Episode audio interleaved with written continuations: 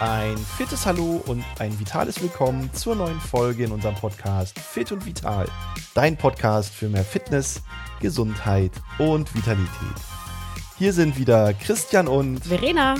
Und die heutige Folge wird präsentiert von der Akademie für Prävention und Fitness, professionelle Aus-, Fort- und Weiterbildungen für Trainerinnen und Trainer, Kursleiterinnen und Kursleiter im zweiten Gesundheitsmarkt. Ja, Verena, heute mal ein Thema, was uns ja auch nicht nur im beruflichen, sondern ganz, ganz oft auch in der Freizeit verbindet. Denn wir unterhalten uns nämlich auch ganz häufig mal über das Thema Sport, insbesondere über Sportwissenschaft.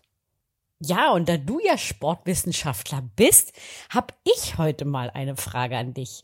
Also ich habe ja schon öfters auch mal mit Leuten drüber gesprochen, wenn ich sage, ja, mein Partner ist Sportwissenschaftler, dann das höre ich immer so Professoren in Tonhosen und Trainingsjacken und die haben doch eh nicht studiert und rennen immer nur den ganzen Tag in Sportklamotten rum. Und deshalb dachte ich, ist das heute mal ein super Thema. Ist Sport eine Wissenschaft? Ja, tatsächlich. Also das ist ja auch eines meiner Lieblingsthemen, mich für diese Wissenschaft auch stark zu machen. Denn ja gut, also wenn ich an mein Studium zurückdenke, das war schon cool. Ne? Da haben wir tatsächlich viel in Sportklamotten auf dem Sportplatz verbracht, in Turnhallen, aber natürlich auch in Vorlesungssälen, denn angewandte Sportwissenschaft ist sowohl das Thema, was macht Bewegung mit unserem Körper, wie verändert Bewegung unseren Körper, welchen Einfluss hat Bewegung auf unseren Körper. Auf der anderen Seite mussten wir aber all das auch immer in der Praxis anwenden und in der Praxis auch für uns selber spüren und erleben.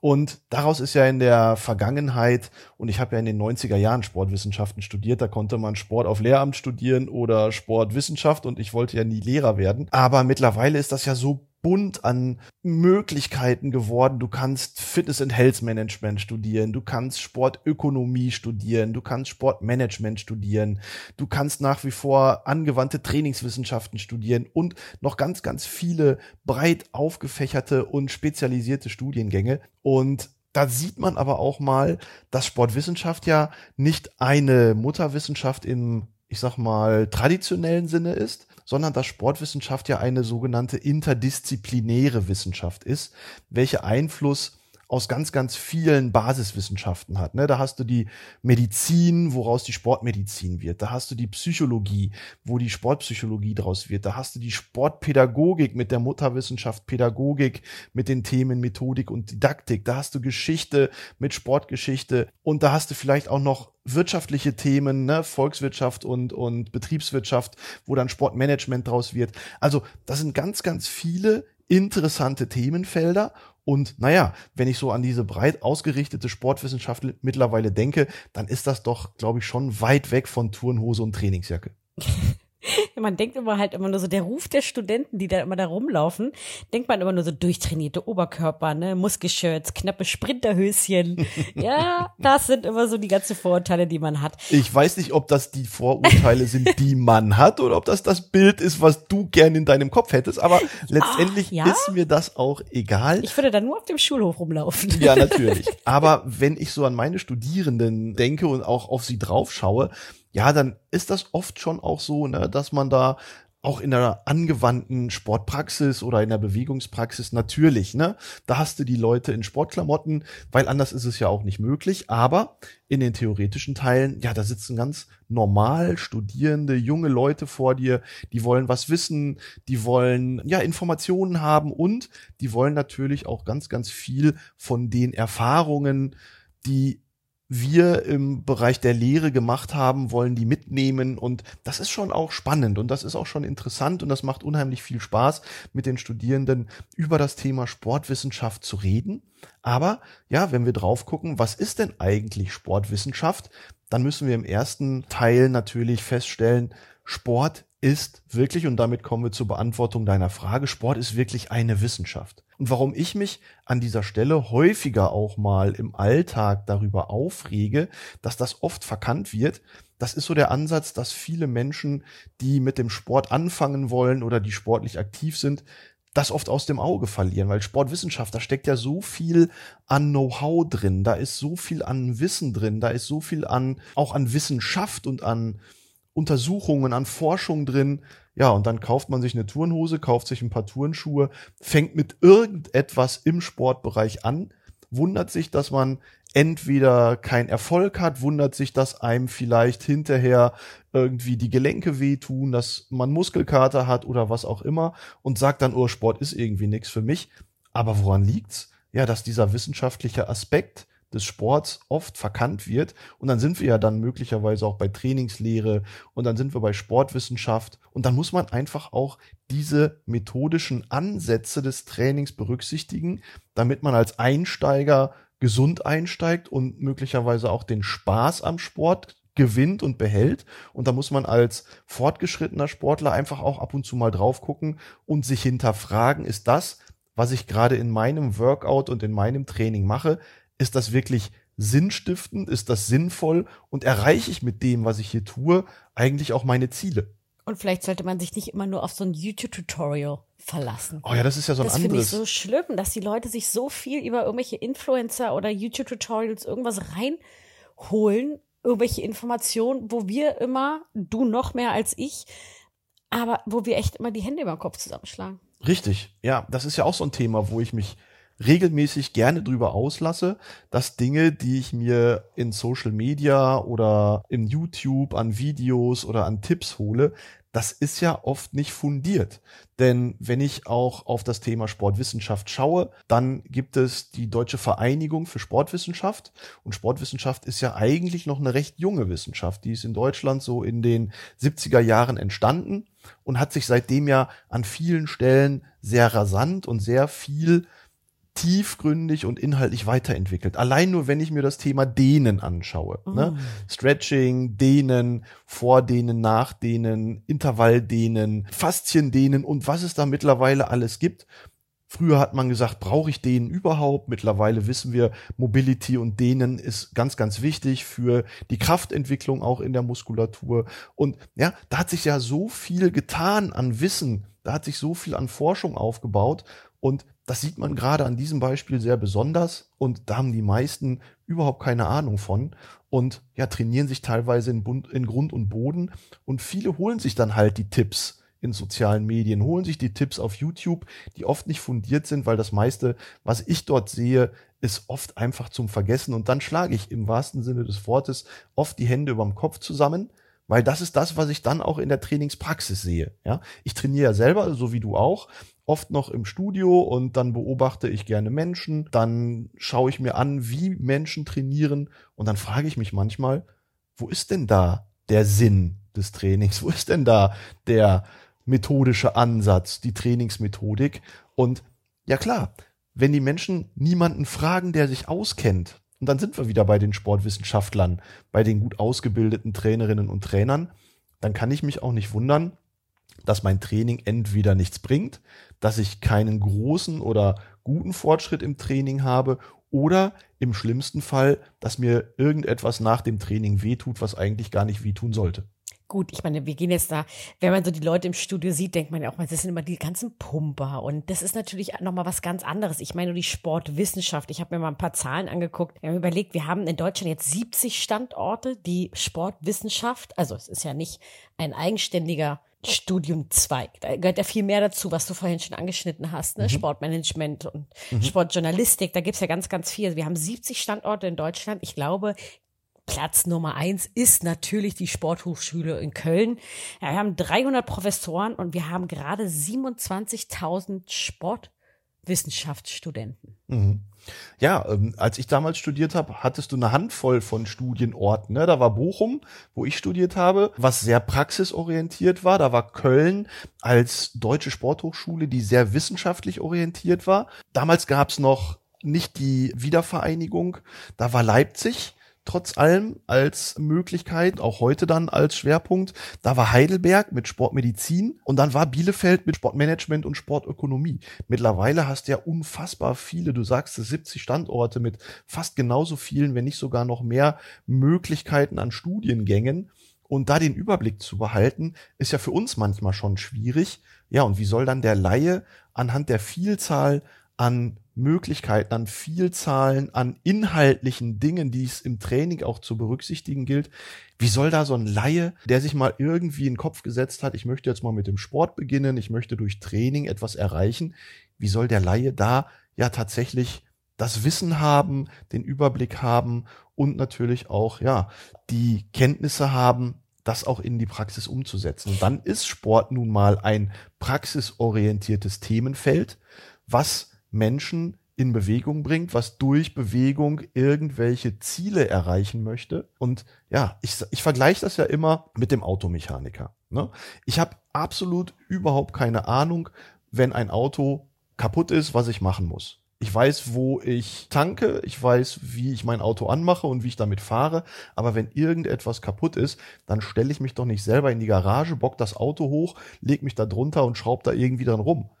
Und genauso müsste Dafür es. gibt es bestimmt aber auch YouTube-Tutorials. Da gibt sicherlich YouTube-Tutorials und bestimmt gibt es irgendwelche Experten, selbst ernannt, die dann sagen, das musst du so und so machen. Aber ich würde doch den Teufel tun, mich da selber drunter zu legen.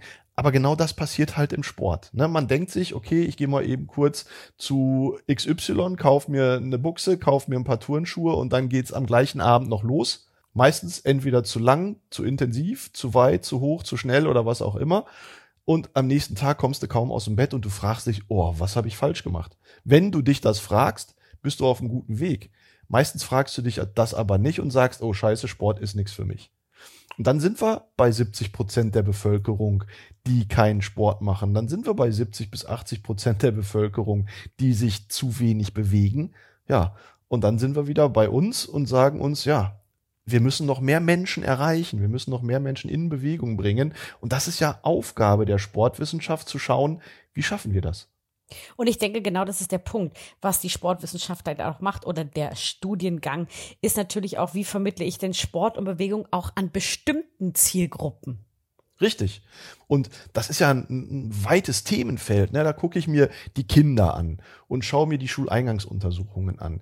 Mit den übergewichtigen Kindern, mit den Kindern, die kaum auf einem Bein stehen können oder die umfallen, wenn sie auf einer Linie balancieren müssen. Dann schaue ich mir die Erwachsenen an, die präventiv vielleicht arbeiten wollen oder die bestimmte Ziele erreichen wollen. Und dann schaue ich mir natürlich im demografischen Wandel auch unsere Senioren an, die Sturzprävention betreiben wollen, die fit alt werden wollen. Das heißt, wir haben verschiedene Zielgruppen, die natürlich der Sportwissenschaft zugewandt sind oder wo die Sportwissenschaft ein besonderes Auge drauf wirft, um halt genau zu gucken, weil Kinder sind keine kleinen Erwachsenen, Senioren müssen anders trainieren als normale Erwachsene und da ja sind einfach ganz viele Faktoren aus der Wissenschaft, die Einfluss haben, wenn wir für uns trainieren, wenn wir mit anderen trainieren und wie du schon sagst, es ist einfach ein breites Feld und viele trainieren einfach an der Stelle, und das ist meine Wahrnehmung immer wieder, trainieren einfach auch falsch. Und das ist jetzt so der Amateurbereich, den wir jetzt mal so ein bisschen an, angesprochen haben. Aber auch im Profibereich. Ich weiß nicht, ob dir diese Geschichte von diesem Ned Hanlon bekannt ist, dieser kanadische Ruderer, der damals ja 1874 gerudert hat im Profisport. Und der hat ja damals, im Gegensatz zu seinen Konkurrenten, ich kenne ihn nicht persönlich, sondern ich habe die Geschichte nur gelesen und hat damals ja, hat er ein Team um sich gehabt und hat probiert, wissenschaftliche Prinzipien und unterstützende Technologien für diesen Wettbewerbsvorteil genutzt. Mhm. Und das fand ich halt schon, dass man schon so früh eigentlich auch schon mal geschaut hat, okay, wie kann ich jetzt in meinem Profisport, wie kann ich noch leistungs fähiger werden? Wo kommt mein Krafterzeugnis her? Mein Trainingsumfang, das Gleichgewicht mit Trainingsmethoden und hier und da. Mhm. Also die Leute beschäftigen sich ja wirklich schon sehr, sehr lange damit. Das ist so. Also solange der Turnvater Jan auf der Wiese hat schon angefangen, die Menschen irgendwie in Bewegung zu bringen, auch als Massenphänomen in Anführungsstrichen. Und wir unterscheiden natürlich den Freizeit- und Breitensport, wir haben den Amateursport, wir haben aber auch den Spitzenleistungs- und den Profisport.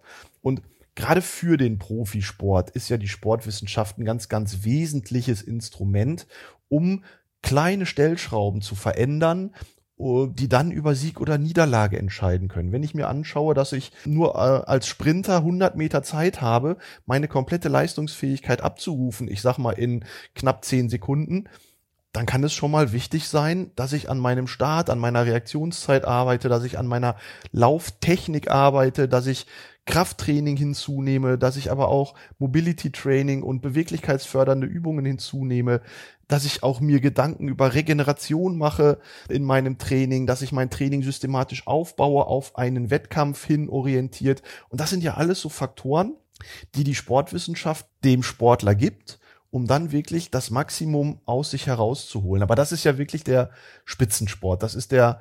Was äh, jedes Fußballteam mittlerweile auch hat. Die haben alle genau. ja ihre Sportwissenschaftler auch. Ja, natürlich. Das Klar. ist schon ja. wirklich ein sehr, sehr komplexes Thema. Und ich denke, wenn man Sportwissenschaft studiert, heißt es ja auch nicht gleich, dass man das auf Lehramt studiert. Also es ist ja nicht so, dass du ja dann in die Schule gehst und dann Sportunterricht machst. Wenn du natürlich Spaß dran hast, ja. Aber Gut, du wolltest auch nie Lehrer werden. Mhm. Jetzt sitzt du an einer Hochschule. Mhm. Aber ich denke, wir sollten zum Coach Kunert Fazit kommen. Was ich aber vorweg sagen möchte. Ich finde, wir sollten mal eine Folge machen, die Entstehung des Sports, weil ich glaube, das passt sehr gut zusammen. Woher kommt die Sportwissenschaft? Überhaupt die Entstehung von Sport? Wie hat man es früher, früher das genannt? Leibesübungen? ja, genau. Leib. Leibesertüchtigung. Ja. Leibesertüchtigung. Und dann sind wir ja wieder bei einer weiteren Kerndisziplin, ne? Sportgeschichte. Genau. Und deshalb denke ich, wir sollten mal vielleicht in den nächsten Folgen einfach mal die Entstehung von Sport und die Geschichte von Sport nehmen. Und jetzt kommen wir zu dem Coach Kunert Fazit. Das Fazit der heutigen Folge muss einfach lauten, dass Sport tatsächlich eine sehr umfassende Wissenschaft ist, die sehr viel Einfluss aus verschiedenen anderen Basiswissenschaften hat. Und da haben wir eingangs schon drüber gesprochen. Da ist die Medizin, da ist die Psychologie, die Pädagogik. Da sind viele andere Bereiche, die großen Einfluss auf das gesamte Bild der Sportwissenschaften hat. Und trotzdem bleibt das Kernelement der Sportwissenschaft die Bewegung. Und ob das dann Bewegung aus gesundheitlichen Gründen ist, ob das Bewegung aus Fitnessgründen ist oder ob das Bewegung aus Leistungs Gedanken heraus ist, um im Wettbewerb zu gewinnen oder Höchstleistungen in verschiedenen Wettbewerben zu erbringen. Das ist dann eigentlich erstmal dahingestellt. Aber die Kernidee der Sportwissenschaften ist es ja, sich die Bewegung anzuschauen. Welchen Einfluss hat Bewegung auf den Körper? Wie kann der Einfluss optimiert werden? Wie kann Bewegung, wie können Bewegungsabläufe optimiert werden? Dann haben wir auch noch die Physik mit Biomechanik und so weiter mit drin. Dann haben wir Mathe mit drin, weil wir ja auch bestimmte Sachen äh, immer mal wieder berechnen müssen. Das war für mich auch eine große Herausforderung in meinem Sportstudium, dass plötzlich jemand sagte, du musst auch Statistik machen und empirische Methoden lernen. Und da habe ich gedacht, ach du Scheiße. Aber nichtsdestotrotz ist die Sportwissenschaft eine sehr, sehr komplexe Wissenschaft, die eine Menge an Know-how inne hat, eine Menge an Wissen zur Verfügung stellt und dann bin ich ganz ehrlich, dann kann in Anführungsstrichen ein Trainer, der eine Übungsleiterlizenz hat, dieses gesamte Wissen im Überblick gar nicht haben, dann kann ein Laie, der sich ein paar Turnschuhe kauft und mit dem Sport anfängt und sich irgendwelche Dinge anliest oder in YouTube-Tutorials irgendwelche Dinge anschaut, der kann das überhaupt gar nicht erfassen, wie groß dann Sportwissenschaft eigentlich ist. Und dann schleichen sich natürlich Fehler ein. Dann schleichen sich Fehler im Training ein. Dann schleichen sich Fehler in der Vermittlung von Bewegung ein.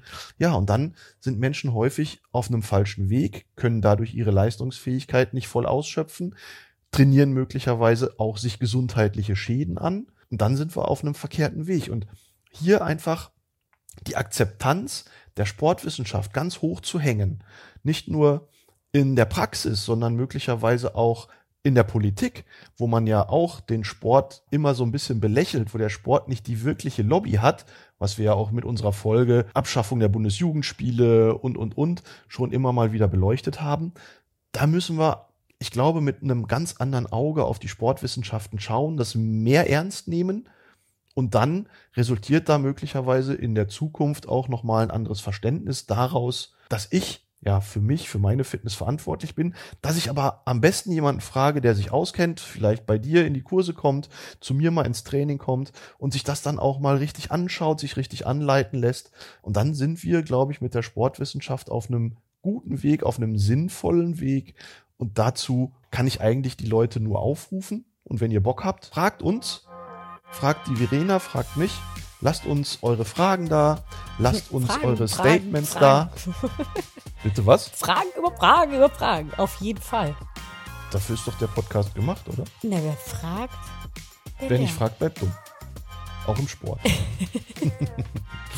Und von daher freuen wir uns, wenn ihr reinschaut, wenn ihr reinschaltet, wenn ihr uns ein Abo dalasst, wenn eure Fragen zu uns kommen. Und dann hören wir uns vielleicht beim nächsten Mal wieder, wenn es wieder heißt Fit und Vital mit Verena. und Christian. Ciao, Also, ihr Lieben. ciao. ciao. ciao.